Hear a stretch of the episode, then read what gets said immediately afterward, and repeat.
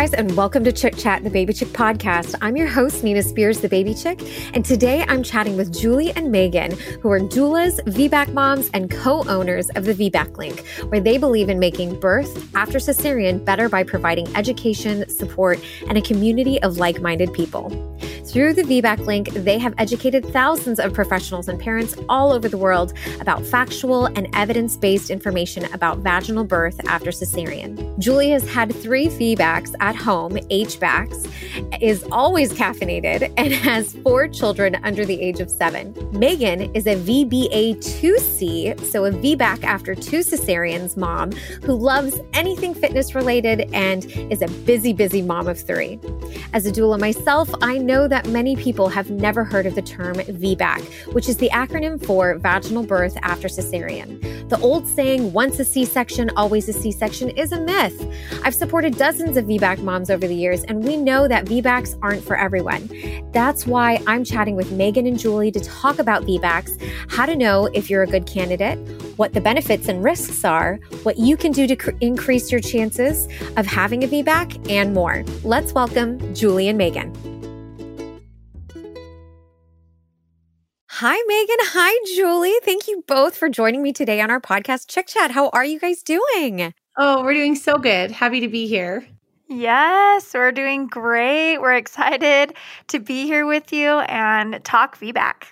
Yes. Oh my goodness. So I'm also a birth doula and postpartum doula, and I love, love, love, love, love chatting with other birth workers.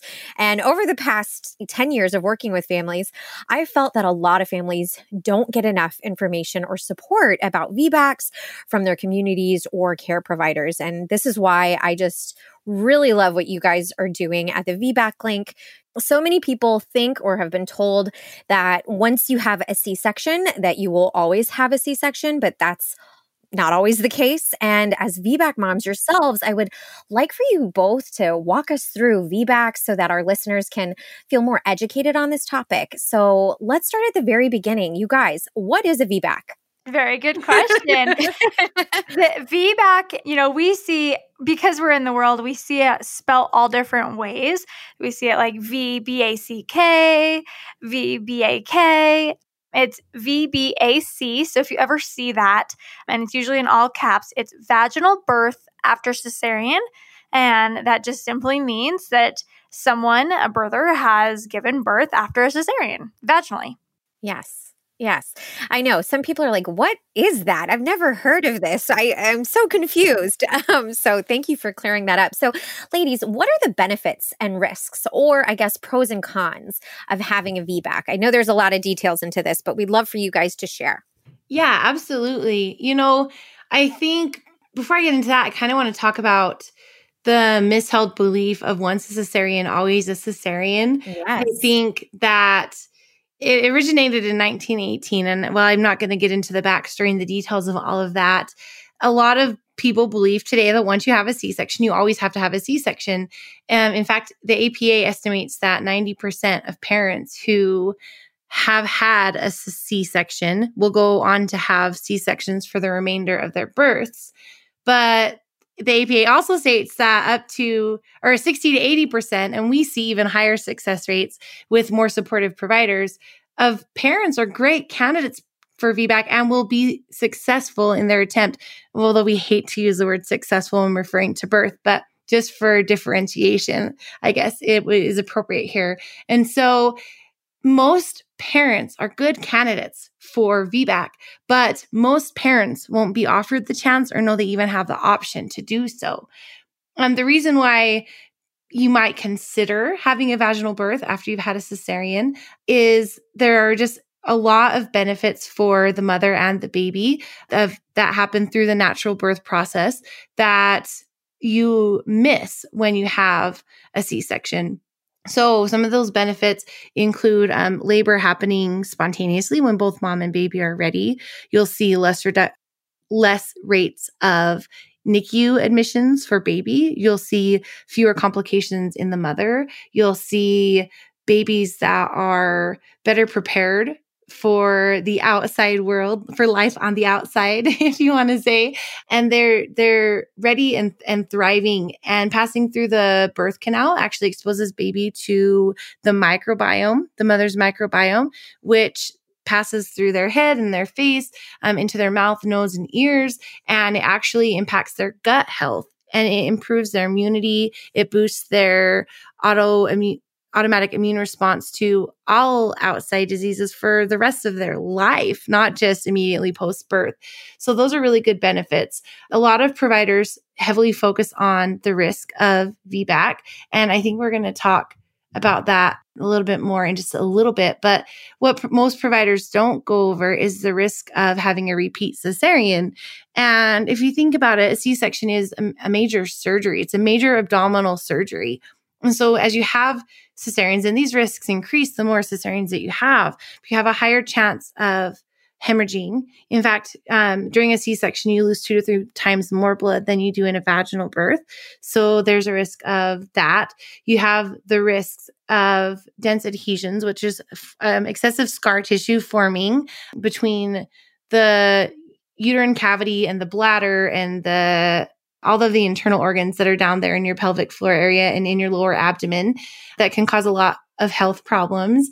You have the risks of, you know, just the epidural and gen- even general anesthesia. If you get put under for your cesarean, uh, there are major risks for that. But there are also pros to cesareans. Sometimes, you know, the first birth was very traumatic for the for the parent, and they can't imagine going through another birth. And I think like physical reasons and mental reasons are both good reasons to choose a cesarean if that's a good fit for you. But they're also good reasons to choose a vaginal birth and a trying for a vaginal birth.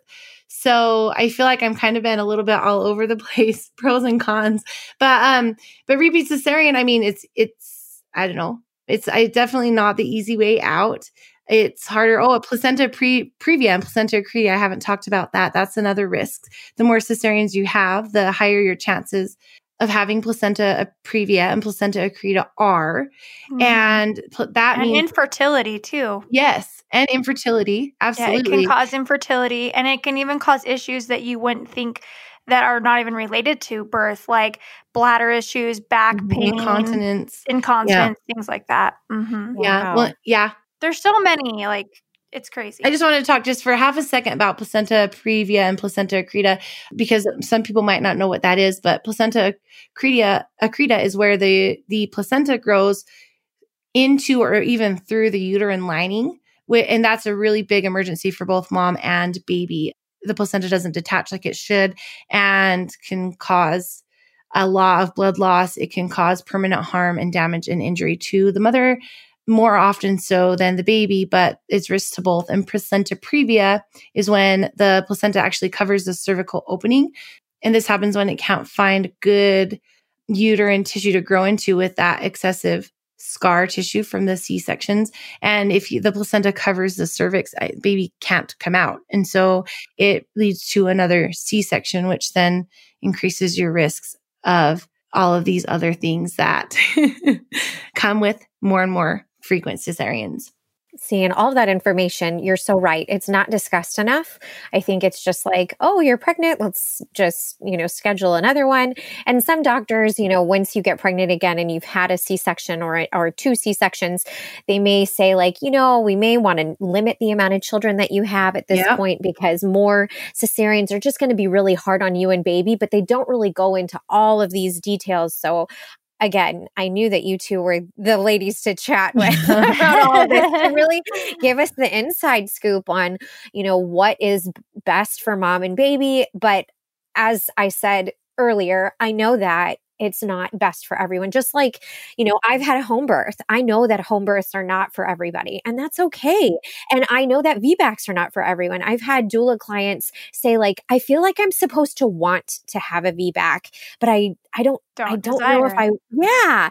And I'm like, that's okay. So I, I really appreciate you guys going through all of this and telling us you know, these benefits and risks, not only to V BACs, but cesarean. So then that way people can go to their, you know, their birthing experience feeling a lot more educated on, okay, what is best for me? What do I feel most comfortable with? What do I feel safe about? And let me have this kind of discussion with my, my care provider. And you said, Julie, I believe you said that, you know, doctors or, well, yeah, doctors definitely tend to focus more on the cons of V BACs. Can you guys touch a little bit on that? Yeah. Well, so we're talking about like, you know, why practitioners maybe only go towards sharing the risks of a V BAC versus, you know, C-section. And, and this is typically, it really happens a lot where providers don't really want to do a V BAC. Have right. you, yeah. have you personally had clients that they're like, oh, my doctor, I want a V BAC, but my doctor won't let me? Absolutely. Oh, yes. I I am located in Houston, Texas. We're the largest medical center in the country, if not world, and we're very medicalized. So I have to like mm-hmm. fight against the system. It feels like a lot. And I have, you know, my list of care providers where I'm like, these are the ones you go to if you're wanting a V BAC. They're going to be your best friend. But there's a lot of them that, yeah, when a new client comes to me and is talking about a V BAC and their doctor says, no, that's not something that I feel comfortable with, that's when I'm like, all right, we have to think of alternatives. But I want it, I want them to know why, why is it that, you know, some doctors are just like, you know what, absolutely not. I don't, I don't want to do this. So I had two C-sections. I have had two C-sections, and then I went on to have a V BAC. And after my first C-section, I learned about V BAC and really wanted someone to support me in this journey. And so before I even got pregnant, I started interviewing providers and and going around. And a lot of providers were like, oh, well, there's so many risks associated with V BAC. And they did. They, of course, they touched on uterine rupture and all of these things. And they didn't, they never touched on C-section ever. And it kind of became a trend. And there was this one provider here that actually was told, was given to me, the name was given to me, and I was told that he was very V BAC supportive. He, of course, started telling me the risks associated with V BAC. And I said, okay, you are like the seventh provider that have told me all the risks for V BAC. I completely understand them. I am very well aware. I said, but no one talks about the risks of C-section. He said, yeah, okay. And I said, so what are they? You know, like, tell me. And he's like, well, there's really not that many risks. It's pretty like simple. And, you know, this is a V BAC supportive provider. And I, it was kind of a red flag for me thinking, wait, so you're telling me, me going into a major surgery, there are zero risks.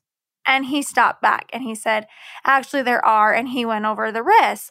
And after I said, okay, so would you support me, you know, going into a V BAC? And he said, well, listen, I have a family and I have a life too. And I said, okay. Oh, like, all right. And he said, so absolutely, I will support you. However, I will have a form that you will need to sign, understanding that you, saying that you understand the risk, because you are putting my family and my life at risk by wanting to V BAC.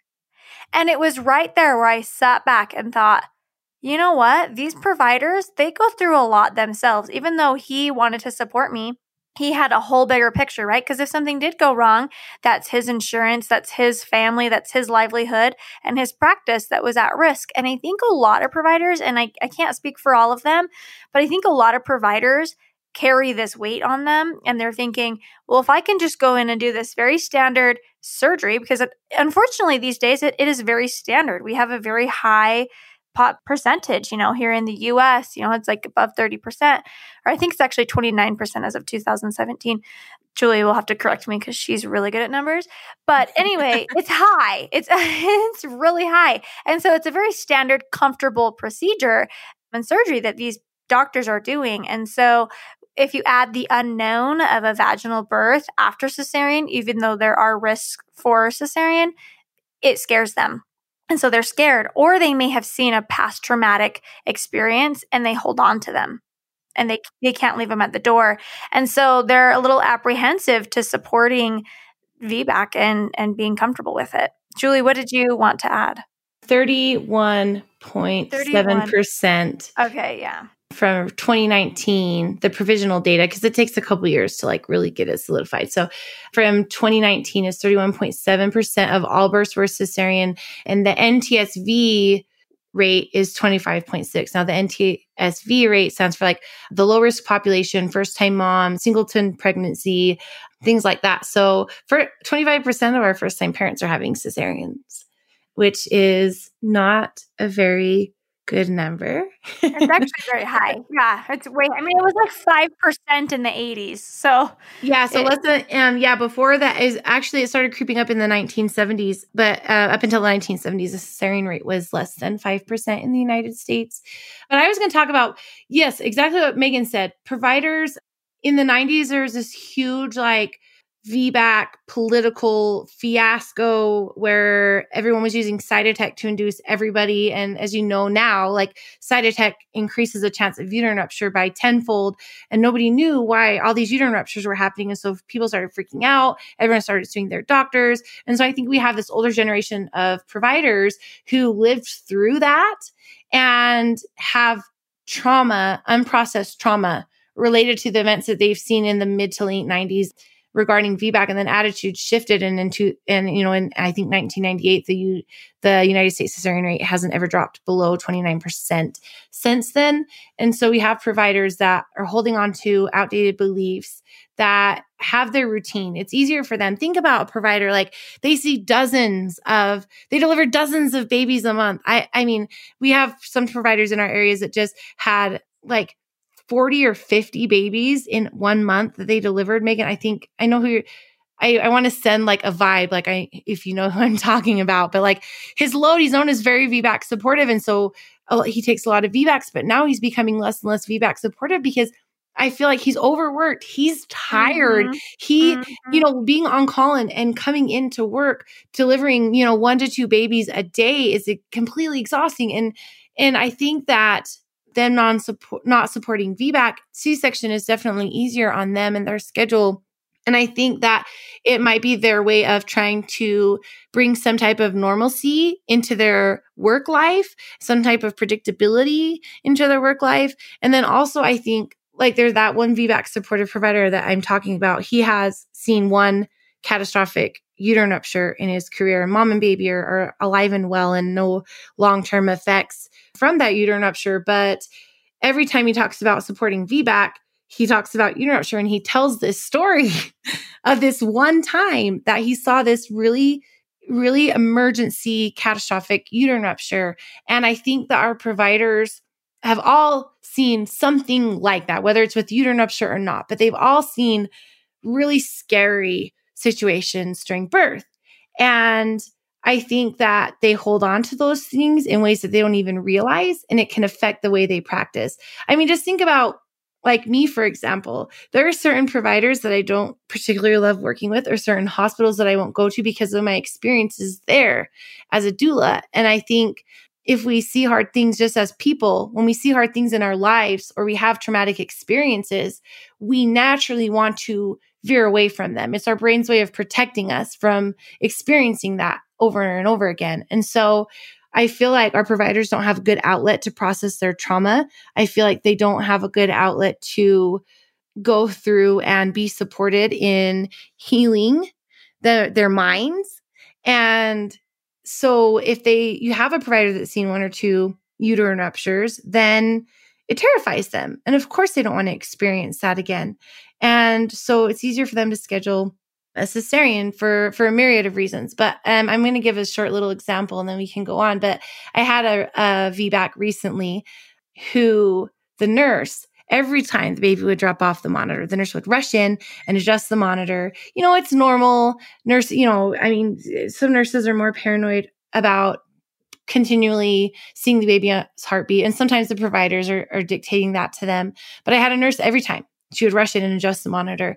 And my client was laboring beautifully. And then one time when she came in after the baby dropped off the monitor, as she was adjusting the monitor, she said, you know, I'm sorry that I keep coming in here every time the baby um, isn't picking up a good heart tone.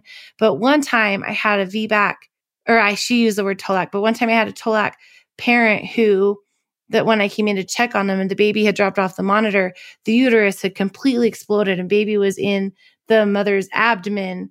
And so I'm I'm always extra aware when I have TOLAC moms, when I have TOLAC moms drop off the monitor. And so she was like Talk vocalized. Dramatic verbiage.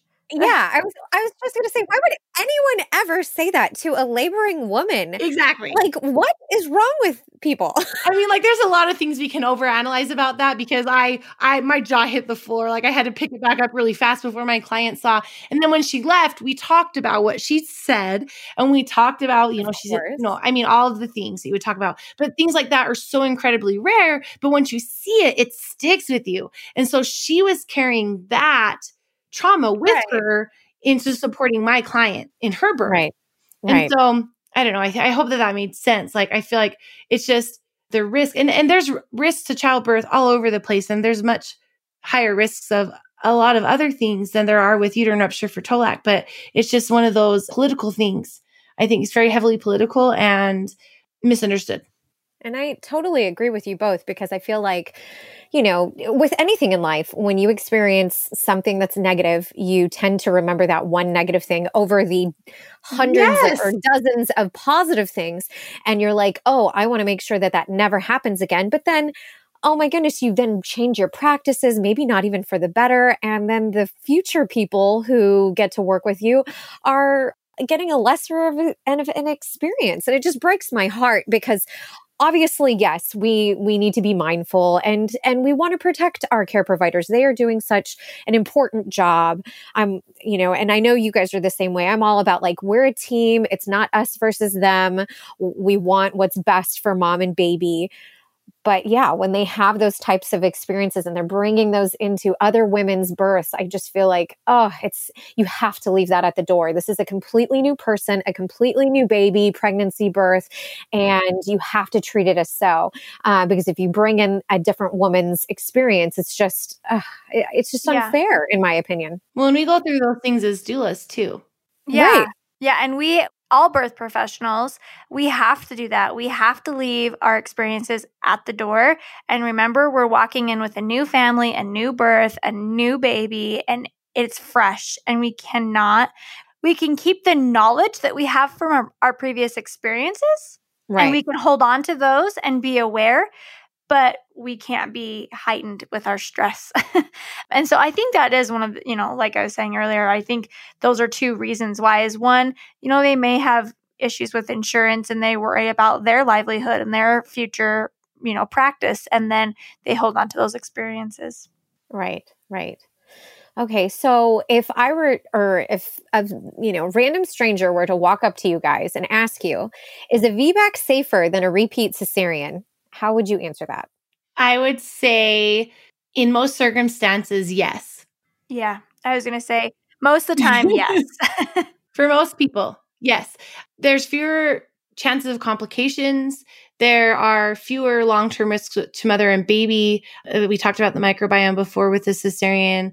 We talked about the risks of um, having a major abdominal surgery, but also not only the immediate risks, It, we, the long-term risks like dysfunctional pelvic floor because of your excessive scar tissue, like dense adhesions. Excessive scar tissue is one of the most common complications of cesareans, but most providers don't stick around with the patient long enough to see the effects of those dense adhesions caused by the cesarean, right? And so there's lots of issues that increase the risk or that would make a V BAC safer than a repeat cesarean. Now, also not all vaginal births are sunshine and butterflies. And sometimes you're dealing with fourth degree tears and, and things like that. But generally speaking, vaginal birth and a V BAC is safer than a repeat cesarean. But Meagan knows a lot more about the impact on the pelvic floor. She's been doing a lot of research into that lately. And so I think, Meagan, you should probably talk about that. And I'm still suffering here. So I've had three babies, the two C-sections, and then my vaginal birth.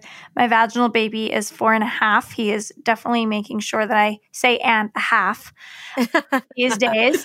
And my second C-section baby is six. She'll be seven in March, twenty twenty-one. And so a long time ago, right? Six years, almost seven years, I had my C-section and I am struggling still to this day with issues. I, so my cesarean scar has adhered. I have, it's adhered to a whole bunch of things, but specifically it's adhered to my bladder. And so I try my hardest to massage and get it to release. And we've worked with pelvic floor specialists and everything. And we're, we're making progress, but it's slow progress because it's been adhered for so long and it is tight. There's a point. So my amazing pelvic floor specialist, she can press on my incision, like my scar, right? And you'll see other parts along my abdominal, you know, my lower abdominal cavity, um, pull, like it actually pulls, like you can see it pull from far over there because it's attached. Like, and this is not something anyone would really notice, right? And it's also causing my back issue. So I have a, a back issue in my left, and I've been to every chiropractor, massage therapist, P T, everything. And it's it's my scar. And when we work it, my back pain lets out, and then it adheres, and it causes me like per, like in, incontinence in my bladder because it's pulling my bladder up, right? And so those are just things that for me, like, yes, you can totally have incontinence with vaginal birth. Like she's, like Julie said, fourth degree tears. I mean, it can be hard, or forceps, and it can be traumatic down there. However, this, this has definitely been something that I've suffered through for six years, almost seven. And it's not something that's talked about with a cesarean. And my vaginal area down there from having my vaginal birth, like, yeah, it was sore and it was swollen for sure for a few weeks, but it's all back to normal down there.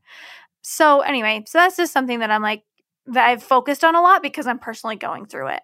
Yeah, absolutely. Well, yeah, you, you both are true testaments of what women go through when, after having a cesarean and then having gone through the other experience and seeing like, oh, wow, these are the differences. And this is, it's not only just helping women. Like, I don't have that experience. I have had a vaginal birth and I'm currently pregnant with our second one, and I'm hoping Yay. for another. Congratulations. Thank you. And I'm hoping for another vaginal home birth as well with this one. So having, hearing your stories, not only as, you know, birth workers, but also as mothers who have gone through this, is just, it's like I said, a true testament and, and speaks volumes. So, so other women can also learn from, from your experiences and learn like, oh, these are things that aren't talked about. And these are things that could potentially uh, happen to me. Uh, so I really need to take these decisions not lightly and, and, and,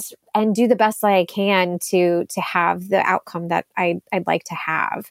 So thank you for sharing that story. I, I want to know from y'all.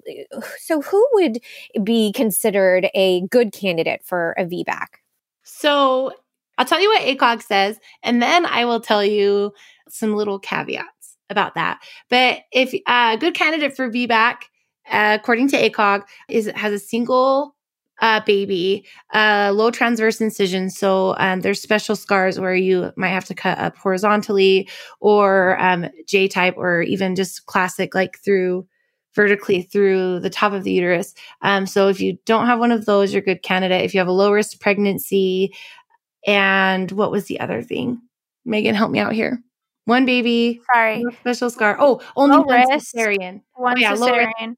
Mm-hmm. Yeah. Yeah. And one cesarean. Although ACOG has recently amended its V BAC guidelines to include V BAC after two C-sections as a good candidate mm-hmm. for which a trial awesome. of labor, which is really awesome. It's going to take a long time for providers to catch up to that recommendation. But yep, the change is right. published now. In ten years from now, um, we might see a lot more vaginal births after two cesareans. But that's uh, what's considered, according to ACOG, to be a good candidate, which is most women. Most women have low transverse incisions. Most women are carrying single babies. Most women are low risk. Most parents have only had one or two cesareans, right?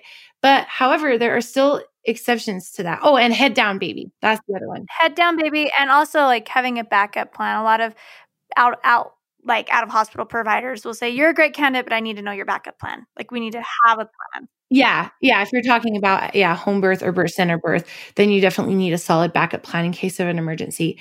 But however, as far as breech birth goes, you can deliver a breech baby safely with, as long as you have a provider that knows how to deliver breech birth safely. And unfortunately, breech delivery is becoming a lost art, and it's and oftentimes it's just scheduled straight to cesarean.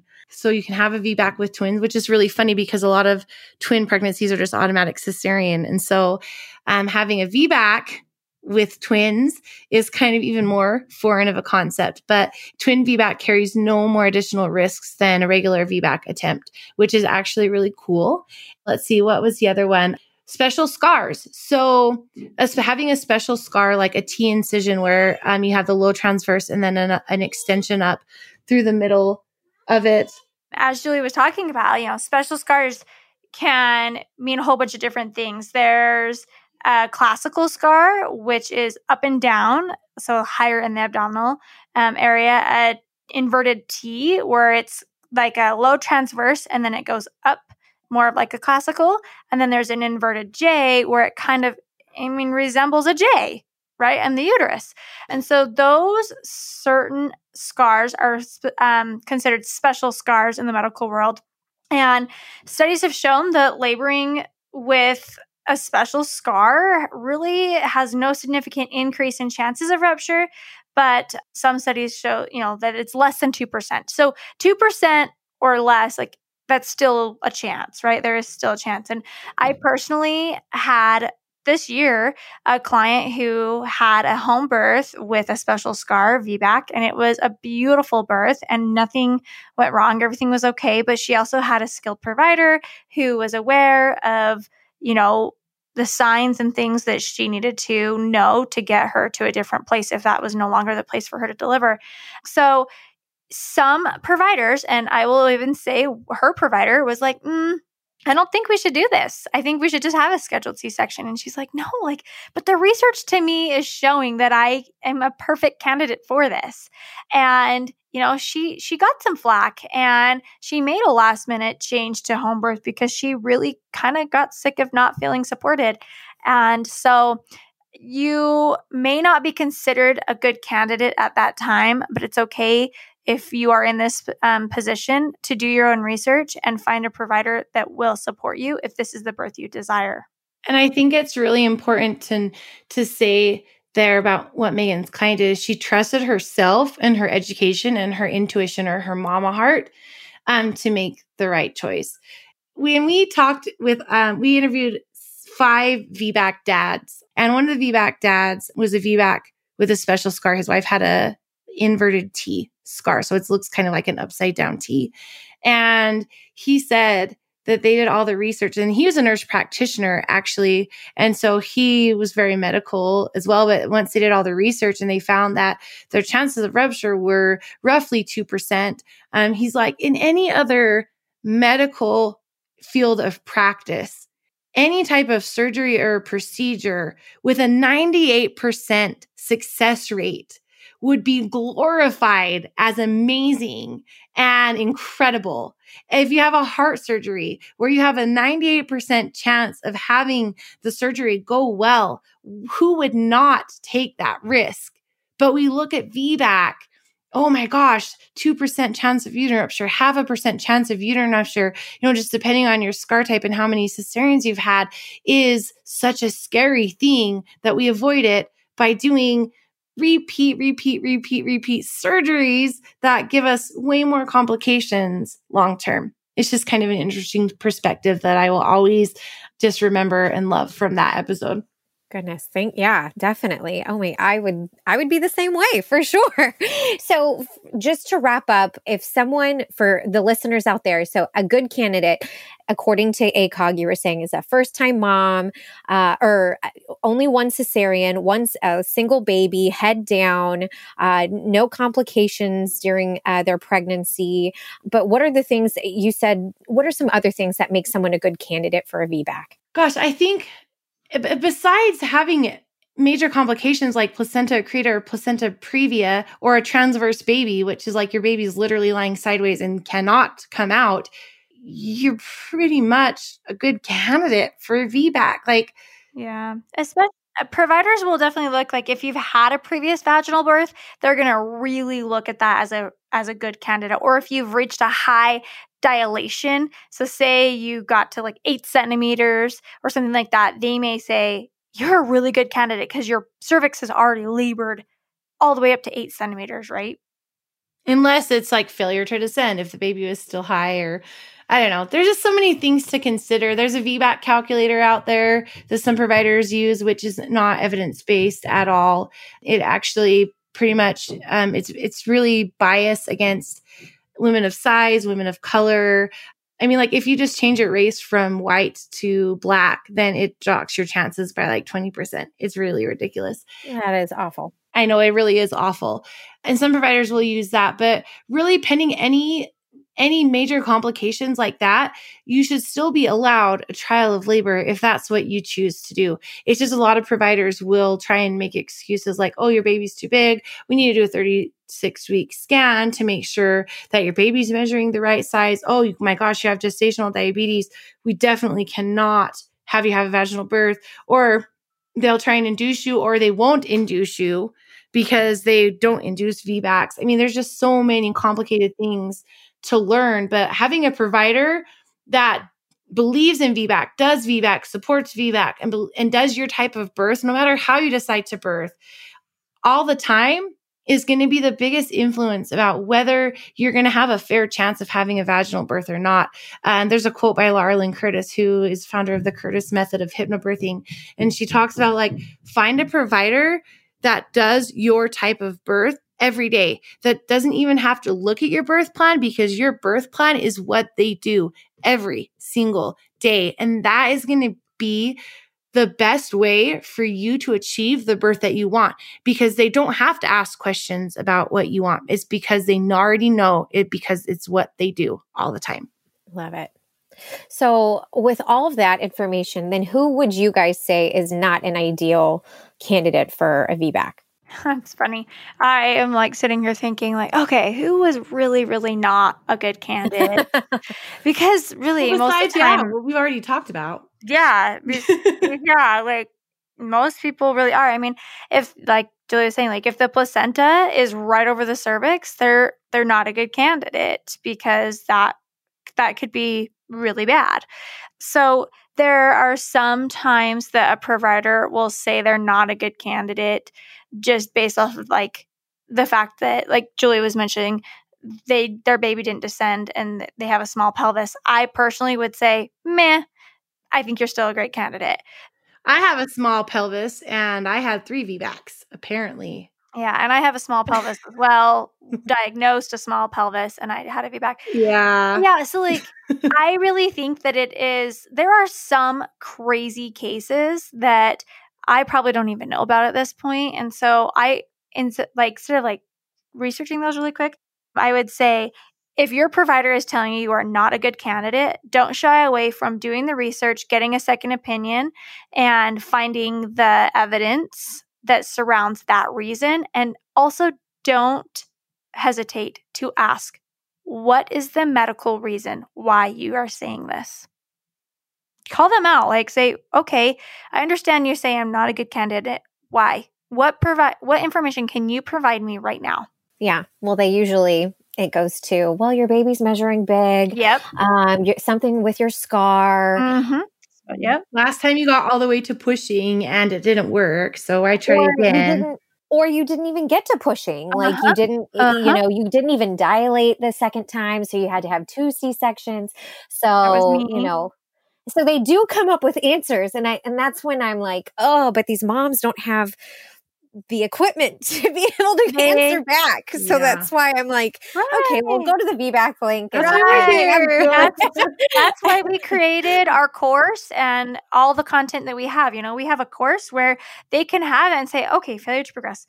Okay, this is this. And they can flip their manual open and say, okay, so this is what I'm showing is evidence-based. Can we have a conversation about this?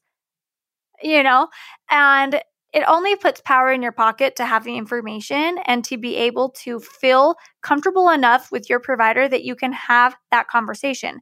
I had a client that she kept saying all these things. Well, but he says this, but I know it's not true. And so I said, well, why don't you guys talk about it?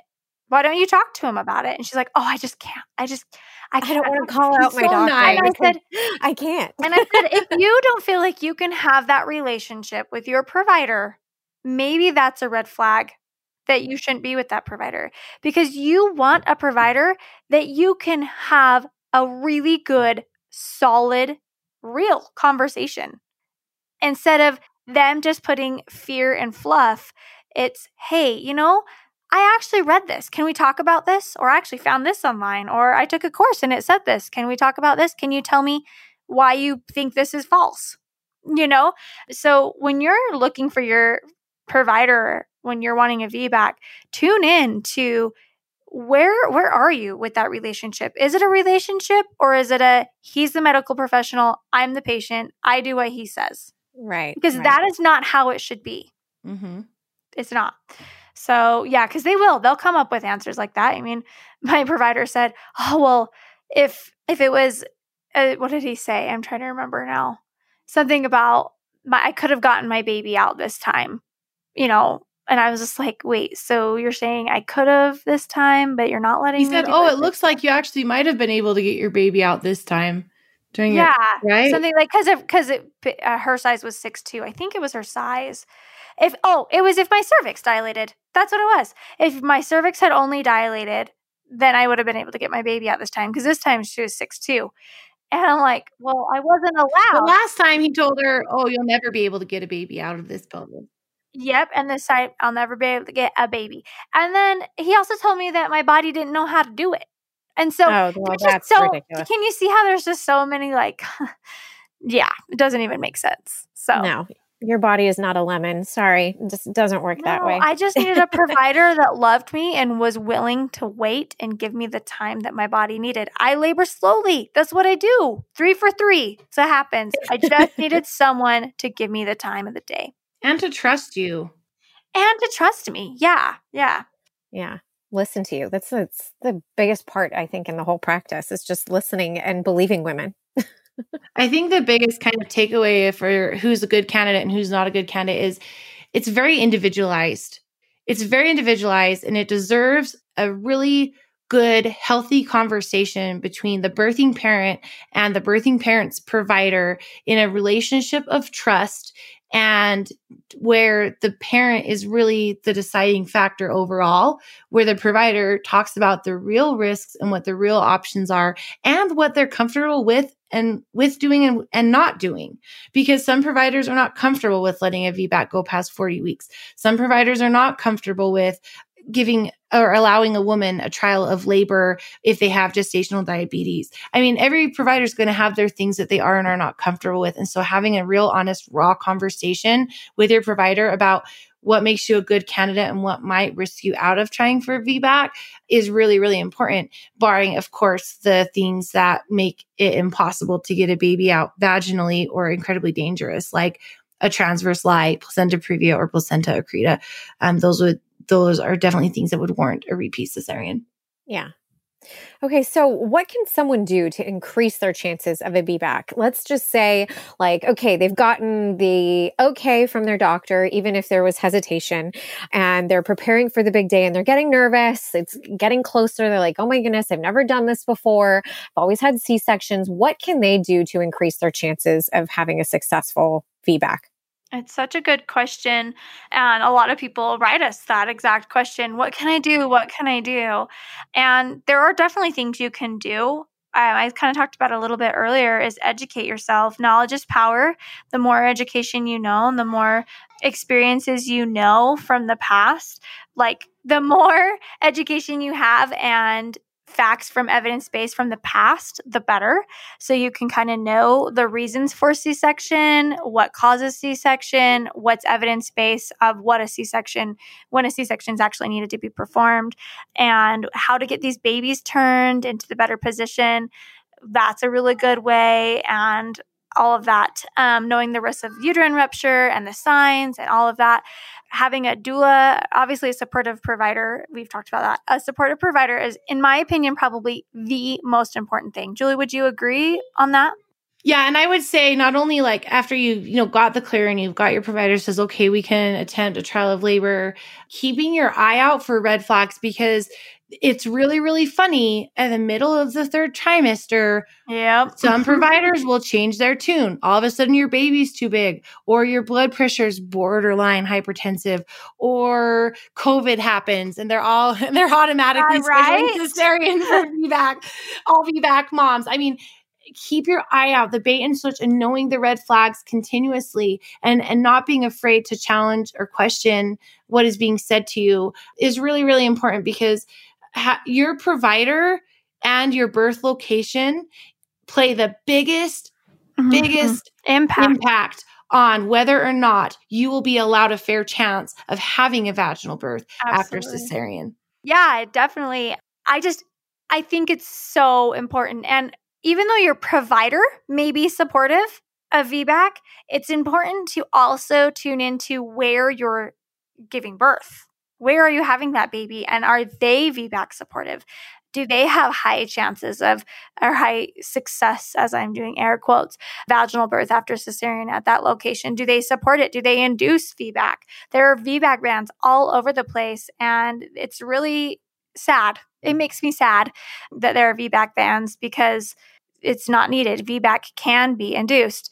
So yeah, so provider and location, as Julie was saying. And we think hiring a doula as birth professionals is really, really important. It's something that I didn't do with my second, and I wish we would have. I did with our, our V BAC baby, and they made a world of difference. They supported not only me, but my husband. And I don't think a lot of people realize how supportive doulas are to the birth partner, because they really are. They're super supportive, and then they're knowledgeable. They they understand, like, okay, this tracing is coupling, and we're having this this pattern. This could possibly mean that this baby is in this position. Here are some tools, and these are some positions to get this baby in a more ideal position to not only shorten your labor, ease the labor discomfort, but progress your cervix, right? And so it's super important to have that extra person on your team. And I mean, there really are studies that show that doulas lower the chance of cesarean. So we think hiring a doula is important. Let's say, Julie, what else do you think is like? Obviously, like a healthy diet, exercise, oh, you know, taking yes. care of yourself, you know, a good prenatal vitamin, things like that. I feel like that should go with, you know, like that's any pregnancy, like for any healthy birth, like you need to be doing those things. But oh, yeah. It yeah, if really does increase else. Your chances. Yeah. Mm-hmm. Because yeah. when your body is functioning in an optimal way, then your body will function in an optimal way. Exactly. Labor, right? Right. So like, right. When like and and helping your body's normal body functions, like you mentioned, having a healthy diet, taking prenatal vitamins, eating rich, nutrient dense foods, or yeah. nutrient dense. foods that are rich in mm-hmm. vitamins and lots of protein and less. less junk food, which is really, really hard for me to say as a cheeseburger, caffeine-loving woman over here. But uh, making sure that your body's getting enough nutrition will ensure that your body is able to be in its optimal performing stage on Labor Day. Yeah, I. You know, it's funny when you talk about like. So with my sec or with my first baby, my schedule was wonky, and so was my husband's. Anyway, and I ate Chinese food almost every day. Like, I'm not kidding you guys, like every single day. And my provider, I was starting to have round ligament pain. I was running. I wanted to, I really, really, really wanted to run a half marathon. And I was running before I got pregnant. And then I got pregnant and I started having round ligament pain. And he told me I had to stop. And you know, first baby and your doctor's saying, you can't exercise. That's why you're having pain. You need to stop. And so I stopped. And so I didn't exercise. I started eating Chinese food all the time. I had heartburn that was like horrific. And so I drank like a gallon of milk every two days because that was the only thing that soothed it. So I just ballooned, right? I lost my activity. I ballooned.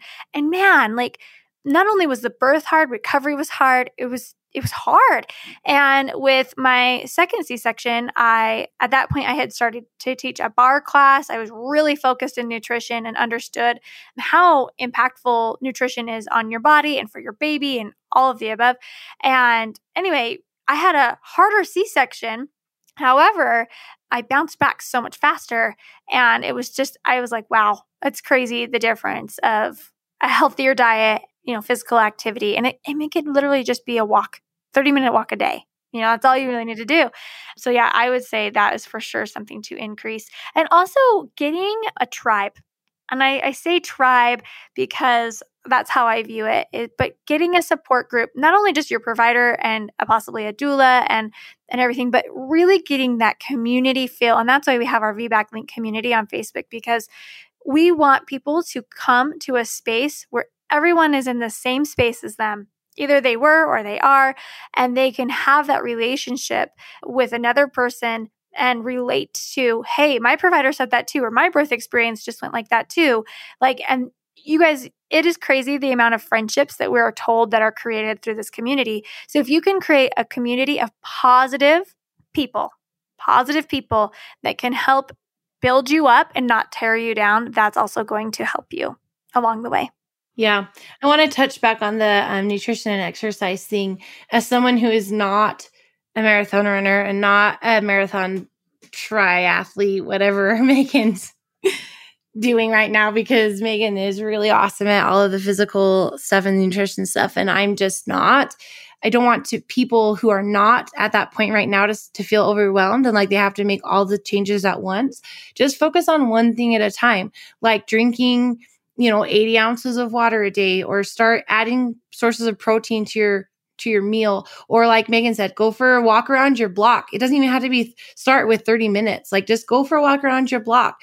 Just making small changes like that will help you help your body become more physically able to do everything. And as we know, like pregnancy is just really hard on the body anyways. And so just don't feel like you have to do everything all at once, and you don't have to be, you know, a full-on athlete or a marathon runner in order to have a healthy pregnancy. Just making small changes. And like I always ask my clients whenever they say, hey, I'm having this pain, or this is really bothering me, or this is happening. I'm like, okay, how are you doing on your water drinking?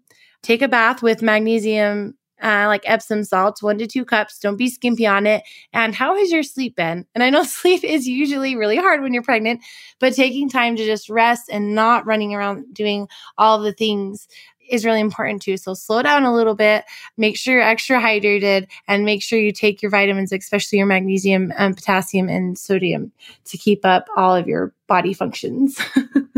Love it. You guys are giving some amazing tips. And I think, I'm pretty sure you guys added this, but I also say just education. Read everything you can, take classes, check out your site, like make sure that you are armed with information, because when someone throws a stat at you or a scare tactic or whatever, you're knowledgeable and know how to respond to it and know if it applies to you or if it's even true. So that's for sure.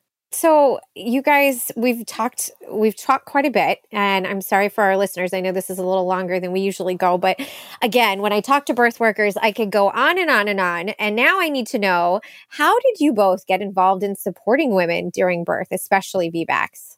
Yeah. So personally, I became interested in V BAC when I had my se- my first C-section. So it was my own experience. Like back in the day, I really wanted to be a labor and delivery nurse because I've always loved birth. My mom used to work at a hospital and my mom used to work at a hospital and she stocked. She like was the materials manager. So she stocked all the units, and she totally let me go into the labor and delivery unit and stocked the nursery with her. And I just remember thinking, I want to be one of these people. I want to be someone in this department because it's amazing. It's so amazing. So I always had like an interest, but then I had my first baby. And I loved pregnancy even more and birth. And I had my C-section, you know, that was undesired. And then I started preparing uh, for my second. And with my second, my nurse actually was a doula previously before she became a labor and delivery nurse. So she was phenomenal. And then she left and the tables turned on me, one hundred percent turned. And after my C-section, I was super swollen in the dark room trying to get my arms to get unnumb and hold so I could hold my baby and nurse my baby. And I started Googling how to become a doula, and there was an absolute fire inside of me. It was almost like the adrenaline, like when you almost get pulled over or you get pulled over. And you're like, oh, oh my gosh. And you know, you're just adrenaline just like shoots through your body. It was like that. And I was like, whoa, I need to do this. I, I need to. And so I, I couldn't stop researching it. So I registered to become a doula before I even left the hospital. So my husband's like, whoa, okay, like you should totally do this because you're obsessed and you won't shut up about it. So I did. I took my course and then started getting into the birth world and started seeing vaginal birth. I had never seen a vaginal birth personally in person before that. And I was like, whoa, oh my gosh. And then it made me want a vaginal birth even more. And long story short, I ended up going and having a vaginal birth. And V BAC really, really just took such a strong uh, presence in my life because I've all, I'd been through it. And I decided, you know what, heck yeah, I want to I really, really, really want to support people and help them know because the tables have been turned on me and I don't want anyone to be feeling like they're in that position. I love that. Aw.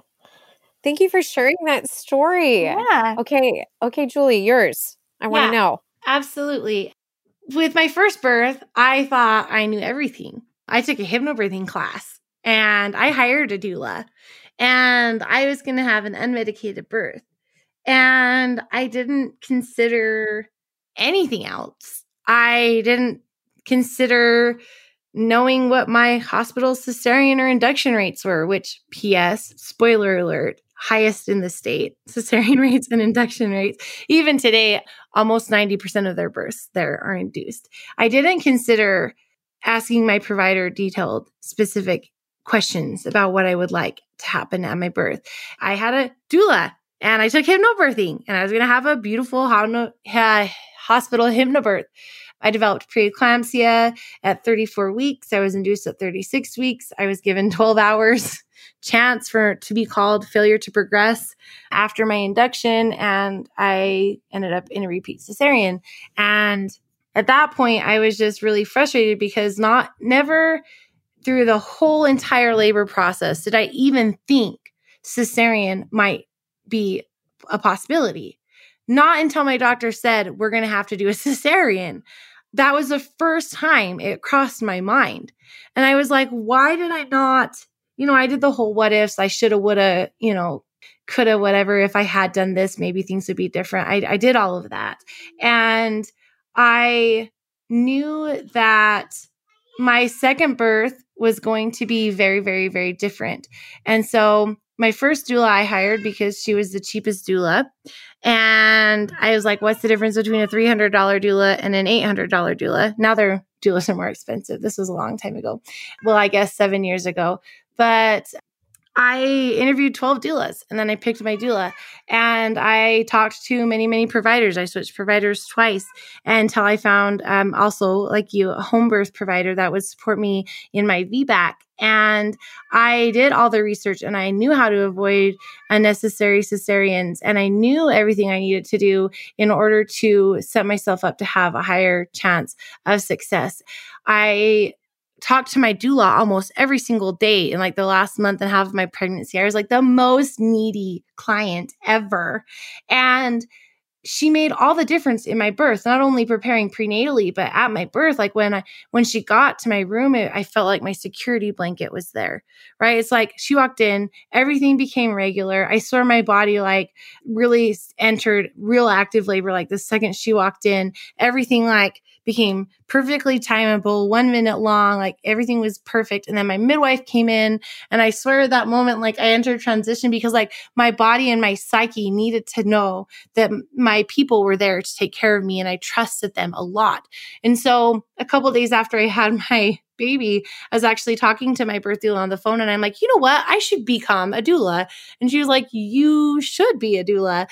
And so I, because I wanted to be that for other people. I wanted to help other people in the way that my doula helped me. Not only like you know, during labor, but just to gain the confidence and have that support and someone in my corner, like Meagan talked about earlier, was such a significant part of how I feel about how my V BAC went. And, and it was a really great birth. And so I became a doula. And then, and then I got pregnant again. And then I got, was doulaing a little bit again. And then I got pregnant again. And, you know, I had doulas and baby. I was a doula, and then I had babies, and I had doulas, and I had babies. And then I, but I always knew that I wanted my doula support. And I specialized in V BAC um, almost immediately, when I, like right out of the, right out of the rocket, I was a V BAC doula. And I knew that I always wanted it to be bigger than me, like it, bigger than just my one-on-one doula support. And so after I had my last baby, I knew that it was time to like move beyond local doula support. And I still do local doula support. I take clients. I have two clients coming up within the next month. And it's really exciting because one's a V BAC and one's a first-time mom. And And I'm just like, I, I want to teach people, I want to teach people about V BAC, and I want to start a business. And I knew Meagan had had a V BAC after two C-sections. In fact, our third children are just a couple weeks apart, which is really funny because my four and a half year old is also four and a half, and her four and a half year old. Anyway, she just talked about that a little while ago, but it was fun. And so we started a Utah V BAC Link together. And then we realized very quickly that there was a much bigger need out there. And so we changed our business name from Utah V BAC Link to the V BAC Link. And now we have, just to make a really long story short, because I could really talk about this for a whole hour, but we uh, have grown. We have a directory of dou- doulas that we have trained specifically in V BAC all over the world. I think we just reached over fourteen countries now that we have doulas in. We have doulas in almost every single state in Utah that we have trained and uh, to become certified in supporting V BAC clients. And we have taught hundreds of parents with our courses, both online. We do online courses and then also in-person courses here in Utah. And one day when COVID's over, we'll start traveling around the country to do in-person courses, but you know how that goes. But we, but we have those courses, which are really the core of our, our company. But we also have the podcast that we release weekly with V BAC stories and other V BAC um, information. We have our blog, we have our social media accounts, we have our Facebook community, we have lots of free downloadable content for people on our website that to just help them in any capacity that they need support in, whether it's just hearing stories from other people on the podcast or really investing in our course and, and diving in, you know, head first to soak in all of the knowledge and, and learn everything they possibly can in order to be the best prepared for their V BAC. And then again, you know, for birth professionals, we offer the same thing, just presented differently, coming from supporting on the other side. And it's been just really amazing journey to see the reach. Like, I don't know, I feel like I sometimes it, it's definitely not easy. It's not easy. Posting a podcast is not as easy as I thought it would be, for sure. Um, and, and running and managing a business like this, it's definitely had its challenges, but it's really, really cool because it's also so rewarding when we see these parents be there's their lives and their births are literally changed because of the things that we have compiled and offered to them. And it's just been such an incredible experience to see these parents unite and and become educated because of the things that we that we help them find, and and and building their confidence really is the biggest thing, is just having parents and and doulas and birth workers enter into that birth space with the confidence they need to either to either know that they can take charge of their birth and and have the best chances of a vaginal birth of, of cesarean, or supporting that and know that they're supporting it in the best ways. Because I know certainly myself as a doula, I've left births a few times where it's ended in a cesarean, and I question everything about how I supported people. Like I still do that sometimes. Like I'm like, dang, I own the V BAC Link. Like why? Like somebody shouldn't end up in a repeat cesarean if they hire me as a doula. I have these like really heavy expectations of myself. And so, but I, I can know and look back with confidence that I supported my client in the best way that I possibly could, because I have the education. I know the evidence-based information, and I guided them and enabled them to feel empowered and confident as they entered into their own birth space as well. Amazing. Awesome, guys. Well, before we sign off, are there any final thoughts or words of advice that you would like to share with our listeners? You know, I think we kind of touched on um, our best advice throughout the episode, and that would be get a team that believes in you, hire a provider that does your, the type of birth you want all the time, and get educated. Get educated. Your education will help you tune into your intuition, because you can't make decisions based on things that you don't know. And your intuition can't guide you on a path that you don't know even exists. And so couple your knowledge with your education, and then a perfect team that supports you in order to have an empowering birth, no matter, no matter how it ends up. And it might not end up in a V BAC for you, but looking back on your birth and feeling confident in all your decisions along the way will help you as you process a birth that might not have ended the way you wanted it to. Amazing. Oh, this was awesome. Thank you guys again for chatting with us today. I love everything about birth and supporting other women and mothers. So this topic is near and dear to my heart. And I'm sure this episode will inspire and empower many of our listeners out there. So thank you guys again for your time. Absolutely. And our team will be posting today's episode, you guys, on our Facebook page. So if you have any questions about V BACs or have any stories that you would like to share of your own, please share them with us in the comments. As always, if you haven't already subscribed to Chick Chat, the Baby Chick podcast, wherever you listen to podcasts. Again, thank you so much, Meagan and Julie, for your time. Absolutely. Thank you so much. It was so much fun to be here and chat with you. Absolutely. And you guys, thanks for tuning in. Cheers to better birthing. And for our listeners, to learn more about Julie and Meagan and their company, The V BAC Link, visit them on Facebook, Instagram, YouTube, even Pinterest at The V BAC Link, as well as their very own podcast and their website, w w w dot the v bac link dot com. Our team will be posting today's episode on our Baby Chick Facebook page, so if you have any questions about V BACs or have any stories that you would like to share of your own, please share them with us in the comments. As always, if you haven't already, subscribe to Chick Chat, the Baby Chick podcast, wherever you listen to podcasts. Thanks for tuning in, and cheers to better birthing.